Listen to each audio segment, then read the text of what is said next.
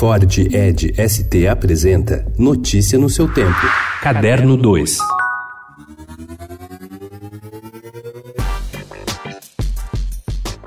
No fim do século XVIII, o poeta e pintor inglês William Blake recebeu uma visita nada convencional. Um demônio apareceu para ele e transmitiu-lhe pílulas de sabedoria para que ele compusesse uma espécie de Bíblia ao contrário. O Matrimônio de Céu e Inferno inspira agora um quadrinho homônimo. A releitura se passa numa São Paulo contemporânea, com uma trama assumidamente tarantinesca, acompanhando quatro histórias simultâneas que se cruzam.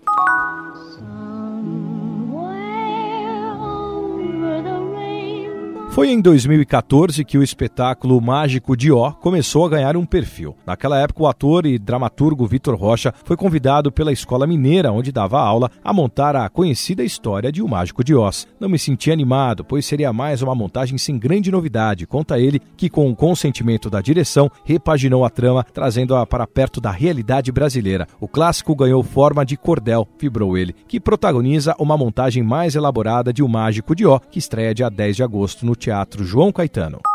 Quem ama acredita. E quem acredita tem fé, Dani.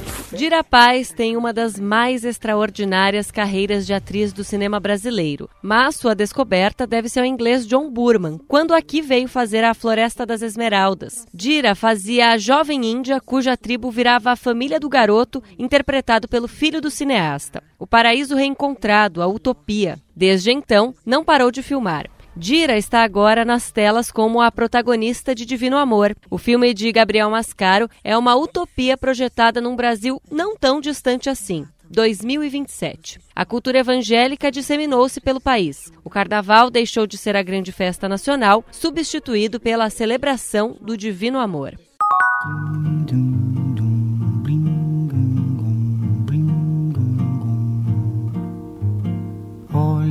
Coisa mais linda. Como se quisesse despedir-se, mostrando uma vez mais que ninguém pode ter controle sobre sua imagem, João Gilberto saiu poucos dias antes de morrer da sua reclusão nos últimos anos e jantou em um restaurante carioca. O lendário músico, morto no sábado, aos 88 anos, foi a um restaurante no Leme, comeu mariscos e bebeu um vinho português. No caminho de volta, se lembrou de dois shows com jantares de gala, especialmente em Nova York, depois de uma apresentação no Carnegie Hall, e outro na Itália. Essa foi a despedida pública do homem cuja voz delicada, cantando Garota de Ipanema, segue cativando o mundo 60 anos depois da sua gravação.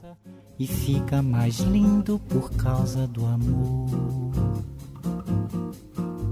Notícia no seu tempo. É um oferecimento de Ford Edge ST, o SUV que coloca performance na sua rotina até na hora de você se informar.